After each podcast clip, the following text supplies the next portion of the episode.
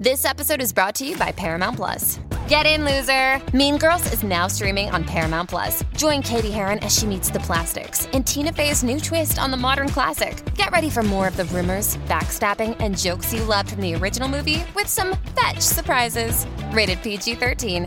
Wear pink and head to ParamountPlus.com to try it free. This week, we're focusing on a man whose life was sadly brief but extremely influential. Stuart Sutcliffe met John Lennon at art school and was talked into joining his band and going on the road to Hamburg with Paul McCartney, George Harrison, and Pete Best. But his passion for art quickly overtook his interest in music, and he decided to stay behind in Germany with his girlfriend Astrid Kirchherr. Suffering from intense headaches, he collapsed and died from a brain hemorrhage in 1962, leaving his family, Astrid, and the Beatles heartbroken. I'm Laura Davis. And I'm Ellen Kerwin, and this is Beatles City.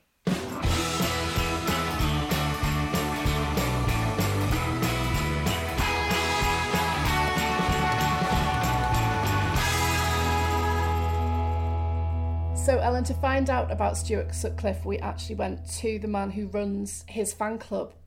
Yeah, so we went, uh, well, we spoke to David Bedford under quite different circumstances. Usually we'd have got him into the studio with us, but with us being on lockdown, we, we done it all over Skype. And um, he's done, you know, crazy research into Stuart and also, like you said, you know, he runs the fan club, which is quite unusual for someone who's you know, not actually that involved in the Beatles to have a fan club, but he says it's still really active and it's the most sort of avid Beatles fans that come to the fan club. So he's got a really great knowledge of that. One thing that really struck me was how very young Stuart was when he died, but how he'd had quite a profound influence on the Beatles. Yeah, well, he he sort of had a different influence. It wasn't so much with the music; it was more the style and the way they were and the attitudes. And one of the things that him and John really bonded on was art. Stuart actually left the the Beatles in the early days um to pursue his art, and obviously John was in art college and he loved his doodles and his you know paintings are really famous now so they connected on quite a different level and yeah, I think that's really prominent in what David says to us. And, and I think also how Stuart's death left this huge hole in John's life. Yeah, David picks up on that, but he goes into detail about how really he never actually gets over it, and it's one of the main travesties in John's life, really, and that you know some of maybe even the lyrics in some of the songs could be about Stuart.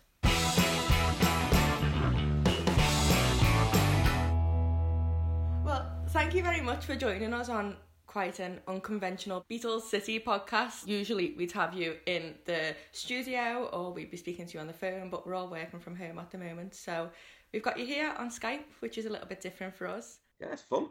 I'm up for it. Wonders of technology. It's amazing.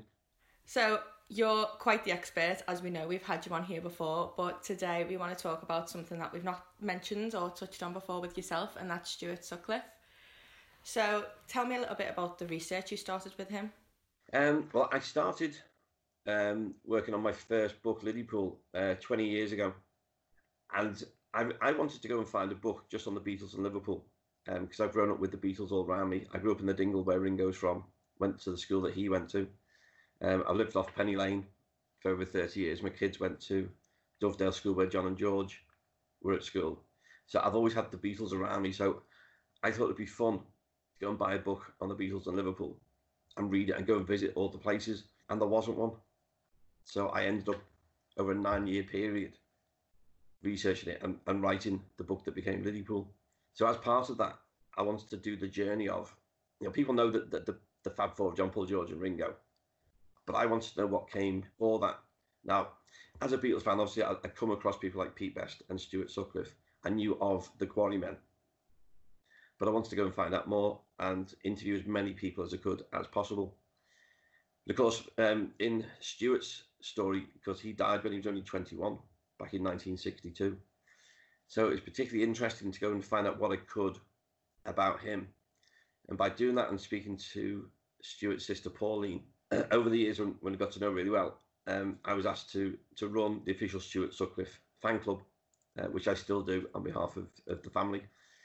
Stuart's a really interesting character, and there's lots of myths built up around it, and it depends who you speak to. And that's always the way in, in Liverpool. It's, it's the fun of it because everybody you meet has got a Beatles story. you know, there must have been at least six or seven thousand people on the last night at the Cavern, even though you can only get 500 in there. Everybody's related to them. So it, it's it's fun. So you've got to sort of work your way through the myth and um, or the hearsay and find the truth. So one of the best things I did when trying to find out about Stuart was by talking to Pete Best, who was the Beatles drummer from 1960 to 1962. Because of course he worked closely with him because they played you know, thousands of hours together. Because one of the big myths has always been, oh, Stuart Sutcliffe couldn't play. He was just in the band because he looked cool. And that, that's completely wrong. So I spoke to different musicians who played with him to say, no, no, Stuart was a really good rock and roll bass player. So I started to find more and more about this lad who, because he died so young, it's one of the funny things that you, know, you, you pass on and you become a legend and the stories grow. So what I love doing is getting through all those stories and trying to find what's what's the actual truth. Who was Stuart Sutcliffe? What was the truth about his musicianship? And of course, what a great artist as well. So he's a really, really interesting character. And I suppose what you've got, what what's quite different to all the other researchers is obviously you're being you're in Liverpool, so you're really getting down to the the start of it, the organic growth of it. Do you find that bit particularly not not easier, but do, do you think that's an advantage you've got in researching it? Oh yeah, massive advantage, and it's interesting because I travel to America quite a lot, and I, I speak at Beatles conventions and stuff like that. First thing, yes, from Liverpool.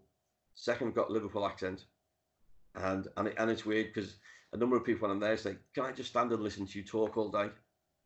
So it makes it so much easier because I know the geography.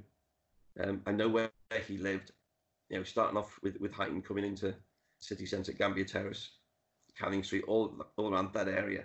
So I understand the area, and I understand the history of Liverpool. So Stuart was born in Edinburgh, is that right? And then he moved here with his family. Absolutely right. Yeah, yeah. So he, he is he's Scottish by birth. Moved down from Edinburgh with his family when he was quite young. Um, his dad worked at Cammell Laird. That's one of the reasons for coming down here. And they settled in Huyton. so he, he grew up there, went to Parkview Primary School, uh, then Prescot Grammar School, was a very good student. His art came to the fore. You know, he's very, very talented. So that's how he got into um, the Liverpool Art College on the back of, of his incredible artistic talent. Um, a few years ago, I was over in New York, which is where Pauline Sutcliffe lived. Uh, sadly, she's she died recently, and she she's got all the Stuart's archive, and she just pulled out these drawers and was showing me Stuart's um, exercise books from school, mm-hmm. and it just seemed like when he was doing woodwork, he'd do a drawing of what he was studying. Oh my gosh, the detail on it was it was just phenomenal. So he could he could do absolutely anything. He was so so talented as as an artist. So Scottish by birth, but definitely big big uh, Liverpool influence in his life as well. So he so did he did they settle in Huyton originally? Because I know that they lived near Sefton Park at one point, didn't they? Yeah, so they started in Huyton and then they, they moved down. So um, at one time the family lived to what's now the Sefton Park Hotel by the lake, and then they moved uh, and lived in Ullet Road, just the other side of Sefton Park, for a time as well. By that time, when they were living in Sefton Park, Stuart was down by Gambier Terrace and Percy Street and around the, the cathedral. As a student, he was in that area. Yeah, yeah, he was he was a student there, so he was sharing a flat um, with his good friend Rod Murray, and Rod and and he shared flats in Canning Street, Percy Street, and then Gambier Terrace. By the time they were in Gambier, John Lennon was hanging out with them so much he actually sort of almost permanently moved in and lived at Gambier Terrace with them as well, which then brought Paul and George down there. And that's where musically the four of them really get together and they start practicing there. Still with no drummer at that point, sort of end of 59, beginning of 1960. But that's where, in a way, the, the Beatles as a band started in the, the Gambier Terrace flat. Do you think it was the fact that John really appreciated art and he studied art, and obviously Stuart was so brilliant? Do you think that brought them together a little bit, or do you think it was specifically music? Um, they certainly the, the music was certainly a big draw. Um, they liked the same music. They had the same sense of humour. But John, and he said this many times in his life, that he looked up to Stuart. So even though Stuart wasn't the greatest musician. he was still, as I said before, you know, a really good uh, musician. But Stuart was such an outstanding artist at the art college. He stood out. He really did. But he loved the rock and roll. He loved the image. Interesting thing when um, we worked on the Looking for Lennon documentary film that I helped make. Helen Anderson, who was from the art college, she said a very, very interesting thing, which was Stuart was a very calming influence on John. And sometimes he needed that because he could go off and be wild. Paul McCartney was a good calming influence on him, but Stuart certainly was. And John had a great respect for Stuart as an artist, but as a person. You know, he's a very deep thinker, very, very creative. And John really admired that in Stuart. So it was a bit of everything pulled them together. And they became almost like brothers. They had quite different personalities then. Yes, yeah. Stuart was quieter. And I think that's what John needed because he could be so outlandish. But he, it didn't mean he was quiet. Quieter. Most people were quieter to John. Dick went had a, a few beers. The intellectual in Stuart, I think John liked. And John was a deep thinker as well. And that's where one of the stories where they used to meet up at Ye Cracke. And there was John Stuart, Rod Murray, and Bill Harry. And they called themselves the dissenters. And they would sit there and they would spend the whole evening debating all kinds of things. It be art, politics, history, you name it. They were all deep thinkers. And they'd have these great in-depth discussions. And that they decided they were going to change the world somehow. And each of them would contribute to put Liverpool back on the map. So you're talking about Ye Cracke Pub, which has a very small back room, and I think there's a sign up in there, isn't there, to say that they were all yeah, there? Yeah, a plaque up on the wall with the dissenters one, and they got the little snugs and the war room, as it was called, and they would sit there for hours, probably just with one pint, because they couldn't afford very much, and John very rarely had money, but they would sit there for hours and debating all kinds of deep philosophical ideas. You know, so uh, apparently they were really, really good evenings. Then they, they used to love getting together and just talking and talking about everything. You sound like you'd you'd have liked to have been in on one of them. Oh, definitely. I'd love to be in there, even just just to listen. So, do you know much about how um, when he did start playing with them, at what point it was he decided to not play with with John and Paul anymore and sort of focus on his art? Yeah, that was out in Hamburg in uh, the spring of 1961. Because he was, they were playing, I mean, and of course they were playing six to eight hours a night, mostly every night of the week. Whereas the others would then go and crash and sleep, not get up till like the afternoon. Stuart would go home, maybe have a quick nap, and then be painting. And you can't do that for very, very long because you burn the candle at, well, probably more than than two if you were Stuart. And he decided art was his passion. And he wanted to either come back to Liverpool or study in Hamburg. And he decided to study in Hamburg.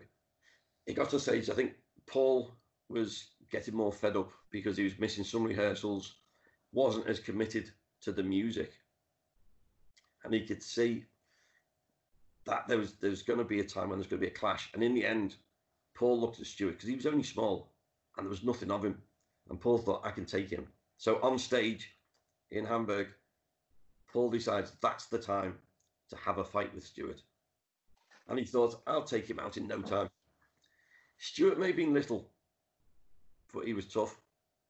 And they were fighting and arguing for about an hour.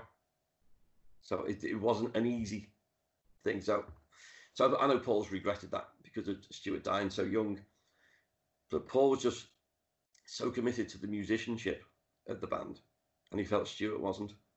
So I think Stuart could see what was coming, and in the end, he decided, right, I'm going to quit, and he signed up for art college in, in Hamburg.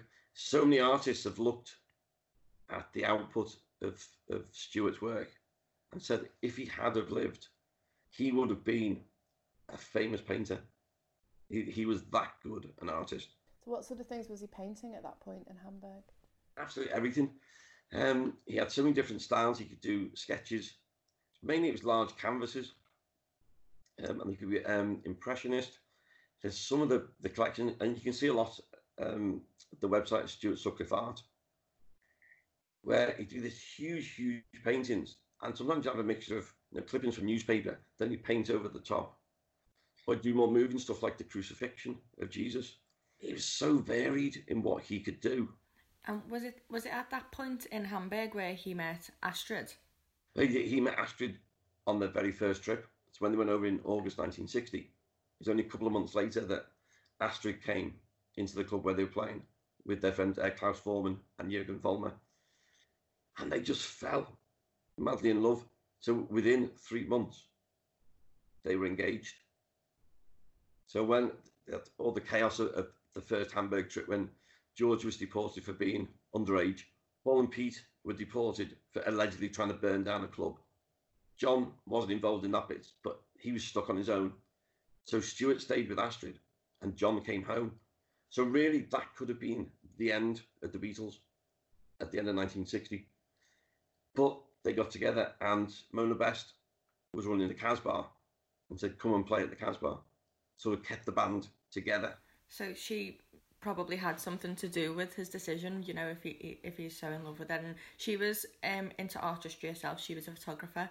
So do you think she had an influence on him? I think so. As well as being drawn to each other with this mutual attraction, there was an intellectual coming together as well between the two. And Astrid had quite a lot to do with shaping the look of the Beatles. You know, she was the first one to do what became known as the mop top Beatle haircut. She did that for Stuart. And at first, when he he changed his hair from the quiff to having this mop top, John Paul and George laughed at him. Hmm. But then the end of 1961, when John and Paul went to Paris to see Jurgen, they said, "Can you cut our hair like that as well?" So it, it was a fascinating relationship, and they were just so close and so in love so quickly, um, which is one of, of the tragedies of the stories that you know, at the age of only 21, Stuart died.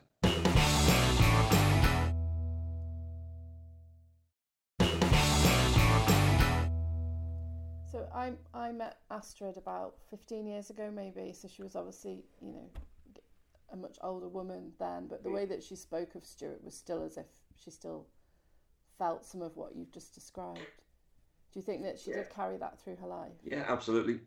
Because she married twice but neither relationship lasted. And I think she always said the problem was deep down, she always loved Stuart. And even trying to get married and have a normal life, she couldn't. And I, I can imagine maybe, you know, the other band members, maybe particularly John, they felt the same way. They they just, you know, never stopped loving him and really admired him for the rest of their life because he had such a big impact. Yeah, yeah, because Astrid came over to Liverpool. Brian um, engaged her to do some photographs of the Beatles here in Liverpool and, and other bands and stuff. So they kept that connection. They stayed close. And part of that, particularly from John's point of view, was to still have a connection with Stuart. I remember Yoko Ono saying a number of years ago, he said, hardly a day went by when John didn't mention Stuart. You know, so even all those years later, that influence of Stuart on John was there in John's life, still being a massive, massive influence. It's quite a special friendship. So, how long was it then that they that they known each other over the this? What was the span? John, um, that was from our college. Stuart was already at our college when right.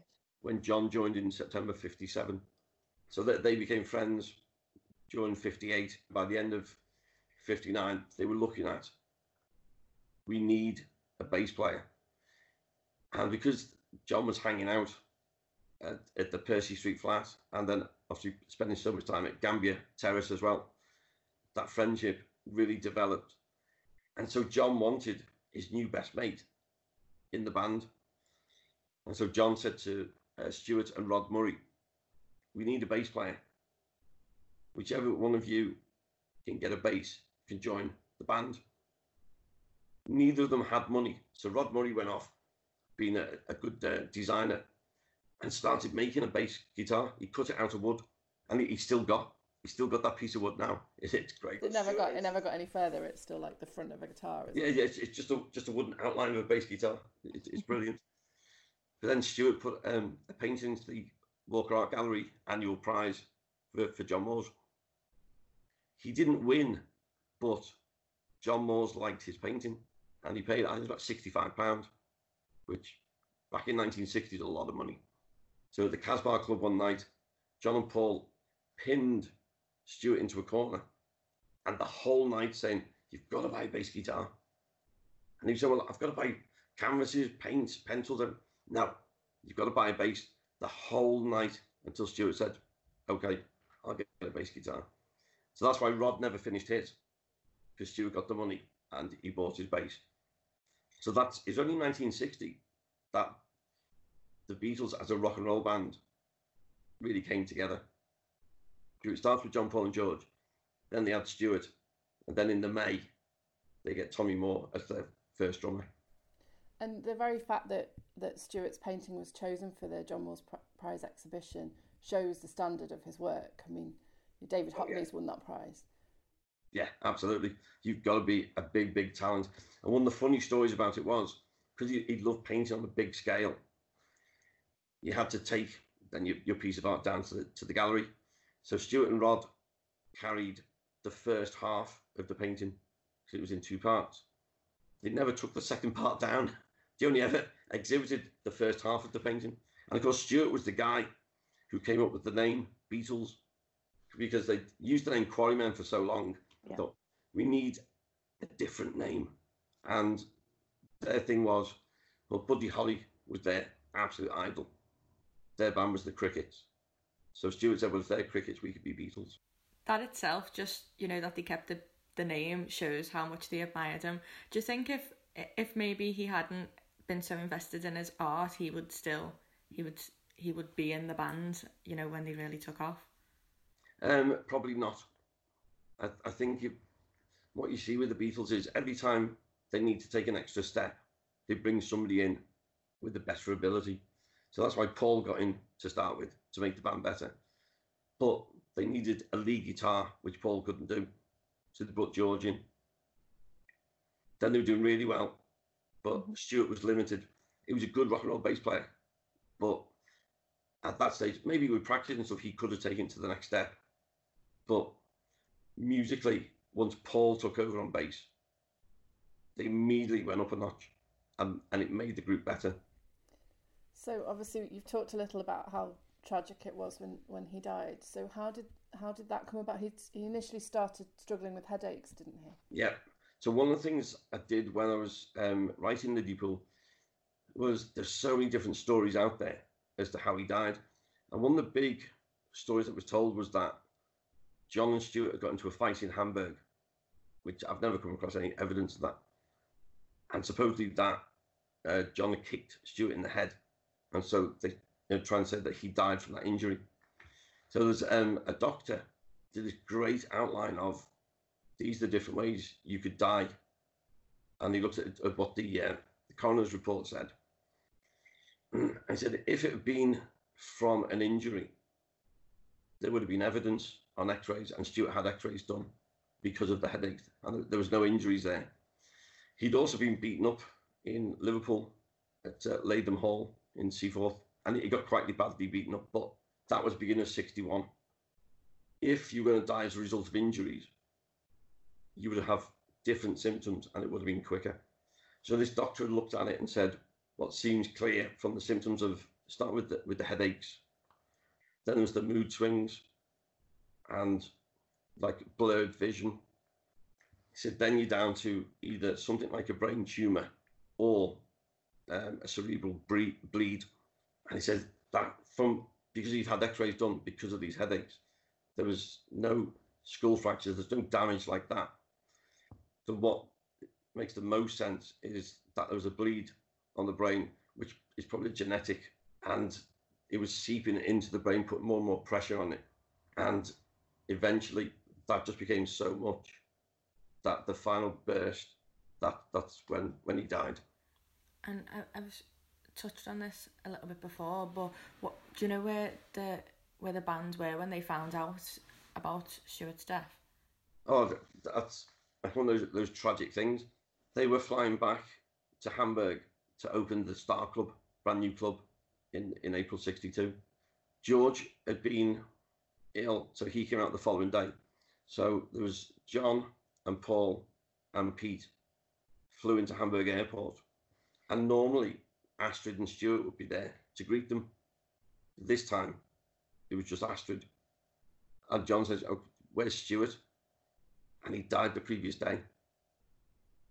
And Astrid had to tell them there and then. It's a tragic, tragic way of, uh, of finding out the news. And and John, he, he was devastated.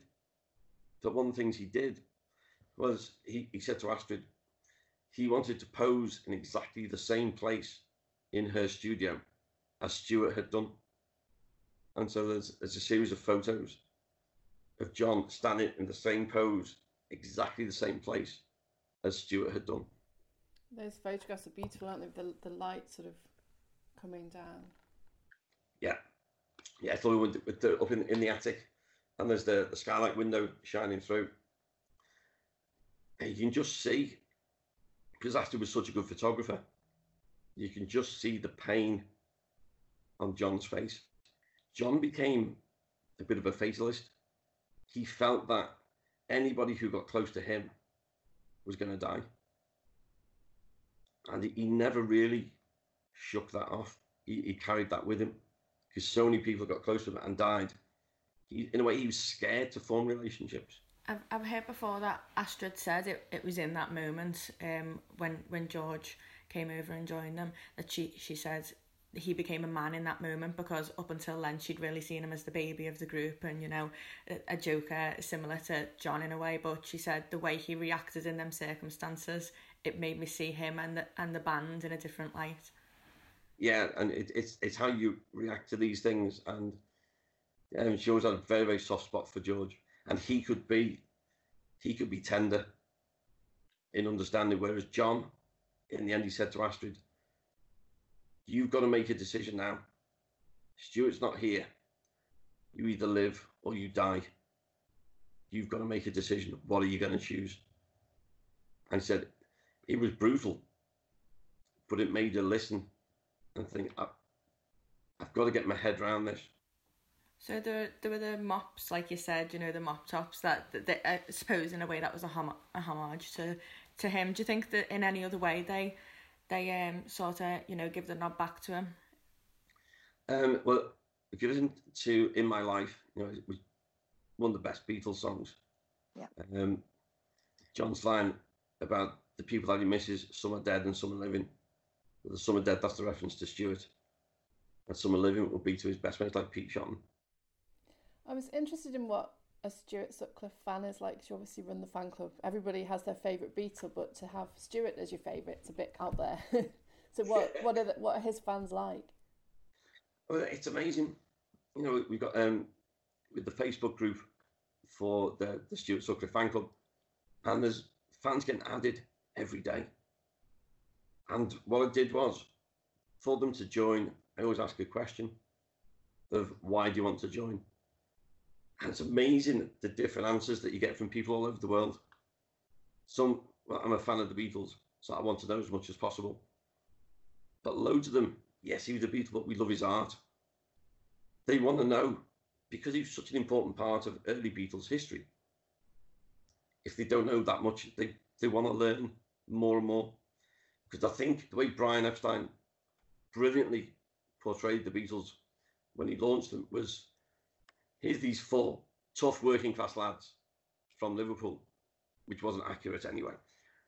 And the Beatles were John Paul, George, and Ringo, and that was it. So when you do that, you immediately exclude everything that came before. That then became the mystery, and people wanted to know more. They become more and more interested in those early years. And what did his sister make of all of that? Pauline was, was so happy to manage the estate and their other sister Joyce still lives in Liverpool. So Pauline spent the whole of the rest of her life dedicated to preserve Stuart's memory.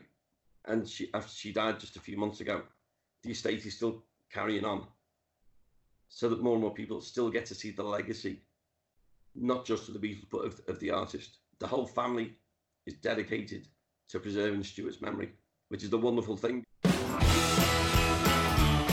If you've enjoyed this episode of Beatles City, please remember to review, rate, and subscribe on your favourite podcast app, where you will find all the episodes from our last three series. Join us next week when we'll be learning about some fascinating Beatles artefacts, including Brian Epstein's stolen briefcase and a series of t shirts designed by Ringo Starr. Before you go, we wanted to tell you about another podcast that we think you'll really enjoy, particularly if you're interested in Liverpool or social history. The Brink looks into the hard left militant faction of the Labour Party, a secretive group that ran Liverpool in the 1980s a time of vanishing jobs, shut docks, and riots. It's created by our colleague, Julia Rampen, who is an excellent journalist and a great storyteller. Here's a clip. Um, how did I feel at the time? I mean, incredibly furious, and I wanted to go knock him out on the platform, but at the same time, so disappointed as well. It was gut wrenching. No, it was horrible. It was it was really very very bad. I was just how dare you? Just how dare you? They were supposed to be there for the serious business of defending the city and its people, and they were just playing politics. This is the podcast that dives deep into 1980s Liverpool and the politics that emerged from it. This is The Brink.